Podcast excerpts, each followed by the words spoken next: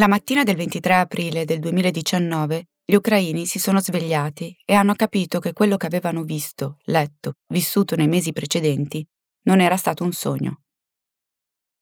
Volodymyr Zelensky, 41 anni, nessuna esperienza politica, nessuna affiliazione con altri partiti, dopo una delle campagne elettorali per la presidenza tra le più bizzarre di sempre, era il nuovo presidente dell'Ucraina. Дякую усім українцям, де ви зараз не знаходились. Я обіцяю, що ніколи не підведу вас всіх. Усім країнам пострадянського Союзу. Подивіться на нас. Усе можливо.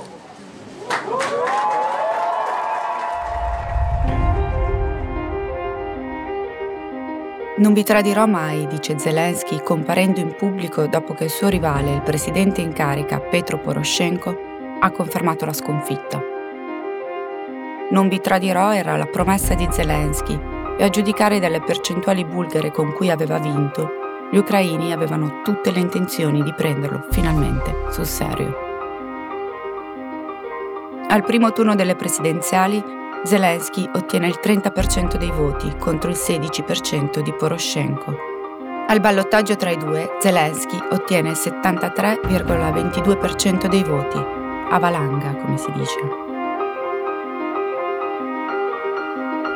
Siamo Paola Peduzzi e Nicole Flammini. Questo è Diventare Zelensky, un podcast prodotto da Cora Media.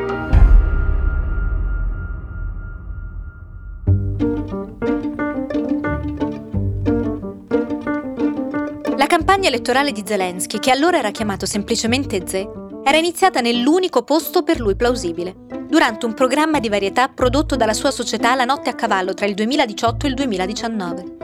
A differenza dei nostri politici grandiosi, aveva detto Zelensky in diretta sul canale 1 più 1, non voglio fare promesse inutili, ma ora, a pochi minuti dal nuovo anno, posso promettervi che farò ogni cosa nel modo migliore. Se questa retorica delle promesse che si possono mantenere non vi suona nuova, è perché il presidente della fiction Il servitore del popolo, interpretato dallo stesso Zelensky, l'aveva utilizzata nella stessa identica maniera.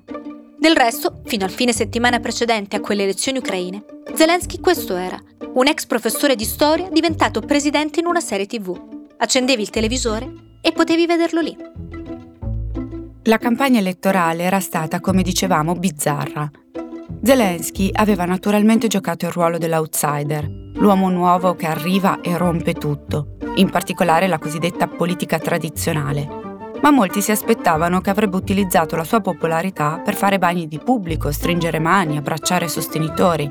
Insomma, il servitore del popolo che diventa il presidente del popolo. È così che di solito fanno le persone famose che entrano in politica sfruttano il bottino di popolarità acquisito altrove. Nella retina avevamo l'esperienza di Donald Trump, l'imprenditore mezzo in bancarotta che aveva travolto l'establishment americano ed era riuscito a farsi eleggere alla Casa Bianca. Entrambi populisti, entrambi outsider, entrambi volgarotti nel linguaggio, entrambi con nulla da perdere perché avevano già costruito la loro immagine in altri ambiti, soprattutto in televisione. Zelensky invece scelse un'altra strategia. Nei tre mesi abbondanti di campagna elettorale non ha tenuto comizi, ha centellinato i discorsi in pubblico, non ha fatto nemmeno una conferenza stampa e nemmeno una di quelle interviste e manifesto cui tutti i candidati presidenti del mondo si prestano sempre con grande entusiasmo.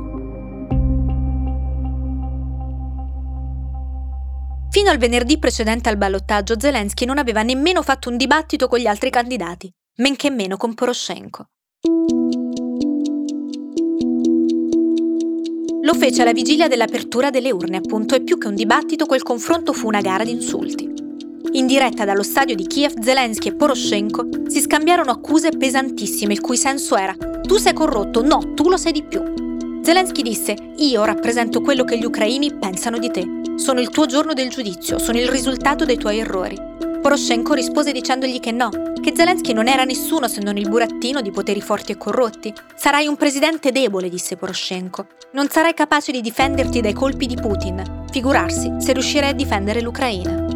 Anzi, Poroshenko utilizzò un'espressione precisa. Disse Zelensky si inginocchierebbe davanti a Putin pur di porre fine alla guerra. E Zelensky disse che sì, si sarebbe inginocchiato davanti al figlio che aspetta il ritorno di suo papà dal fronte, ma non tornerà. Davanti alla moglie che aspetta il ritorno di suo marito e non ritornerà. Mi inginocchio davanti ai caduti, disse Zelensky. E si inginocchiò per davvero, giù, sulle ginocchia. Disse a Poroshenko, dovresti inginocchiarti anche tu. E lo sventurato lo fece, ma dando le spalle al pubblico rivolto agli invitati famosi al dibattito, goffo come nessuno mai. Poroshenko aveva probabilmente già perso. Lì forse perse a valanga. Fino a quel momento, però, il popolare populista Zelensky aveva evitato contatti diretti con il popolo. Si rivolgeva agli ucraini con corti video su YouTube e post su Instagram. Il video su YouTube in cui chiedeva un confronto diretto con Poroshenko, salvo poi posticiparlo lui stesso fino all'ultimo momento, aveva ricevuto il giorno del voto 14 milioni di visualizzazioni. Il riscontro c'era, insomma, ma a debita distanza. Zelensky aveva deciso di fare la cosa che sapeva fare meglio. Andava in tv, nei programmi di varietà, girava con la sua compagnia di comici e produceva la serie tv di cui era protagonista, come se fosse davvero il presidente della fiction a dover diventare presidente dell'Ucraina. Tra il primo e il secondo turno delle elezioni, con la prima vittoria in tasca, Zelensky non cambiò strategia. Organizzò una partita di ping pong con un giornalista in cui non fece altro che battute. Fece una conferenza stampa a lampo rispondendo brevemente a un paio di domande.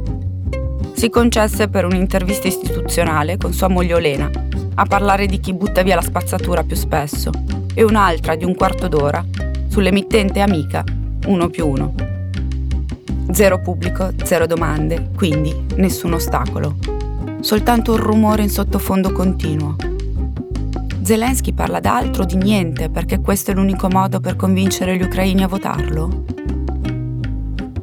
In un raro comizio cabaret nello stadio della città di Dnipro, sull'ormai celebre fiume che divide a metà l'Ucraina, Zelensky aveva ballato, fatto battute, intrattenuto il pubblico e a un certo punto aveva detto Non si fa campagna elettorale qui, perché dovrei? Siete gente intelligente, sapete chi dovete votare. Secondo me anche Poroshenko voterà per me. Quindi la risposta alla nostra domanda, è meglio far ridere che presentare un programma presidenziale? È sì. Se non posso cambiare il fatto che sono senza esperienza, trasformo l'inesperienza in un punto di forza. L'operazione è brillantemente riuscita. L'effetto di una campagna elettorale senza dettagli e senza proposte si sarebbe sentita dopo, quando Ze è diventato Zelensky e le scelte del presidente non erano più materia per abili sceneggiatori.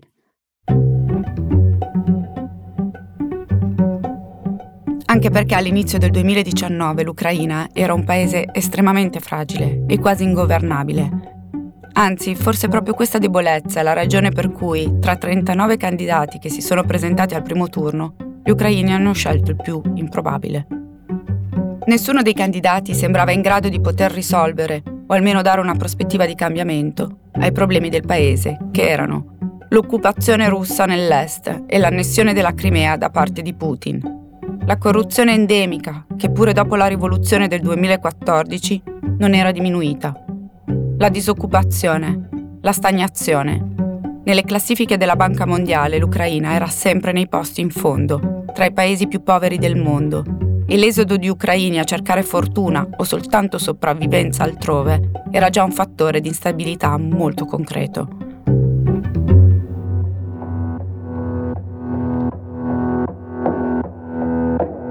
L'idea alla base della protesta di Euromaidan nel 2014 non era soltanto quella di costruire un ponte con l'Occidente, ma anche di ridurre l'influenza degli oligarchi sulla vita del paese che aveva portato a centri di potere inferociti uno contro l'altro e spesso corrotti, con un danno economico molto evidente sulla popolazione.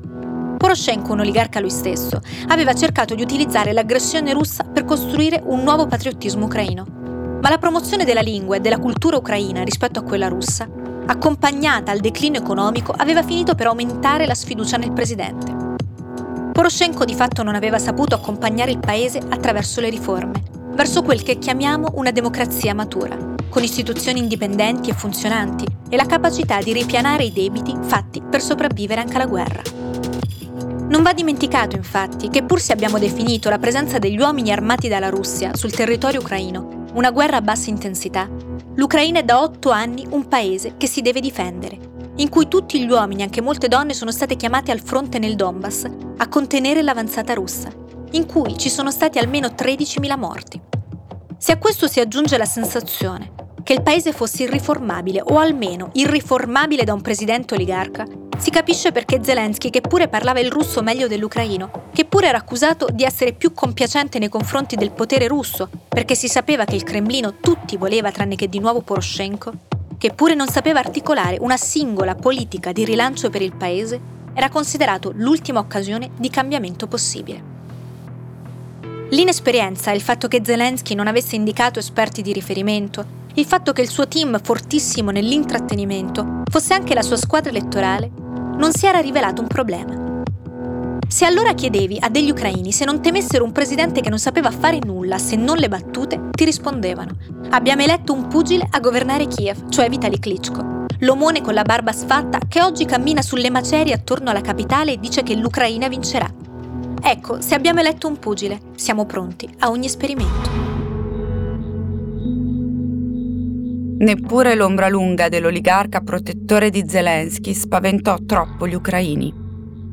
Si tratta di Igor Kalamaisky, proprietario di una squadra di calcio, di un'emittente televisiva, ma soprattutto la Private Bank, nata nei primi mesi dell'indipendenza all'inizio degli anni 90 e diventata nel tempo la banca di almeno metà della popolazione ucraina. Nel 2016 la Private Bank era stata nazionalizzata e una corte di Londra ha congelato parte del patrimonio di Kalamaisky dopo che è stato accusato di attività fraudolente durante la nazionalizzazione. L'oligarca ha sempre negato ogni accusa, ma definirlo controverso è poco.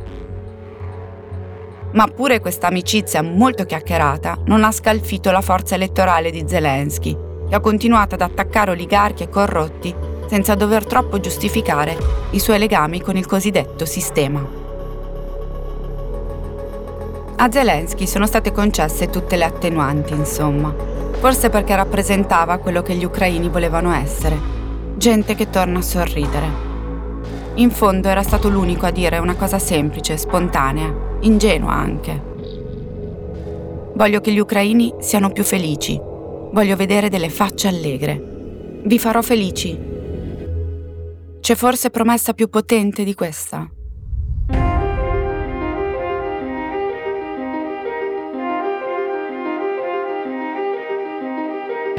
Diventare Zelensky è un podcast di Paola Peduzzi e Nicole Flammini, prodotto da Cora Media. La cura editoriale è di Francesca Milano. La producer è Monica De Benedictis. Il fonico di studio è Filippo Mainardi. La post-produzione e il sound design sono di Mattia Liciotti. La supervisione del suono e della musica è di Luca Micheli.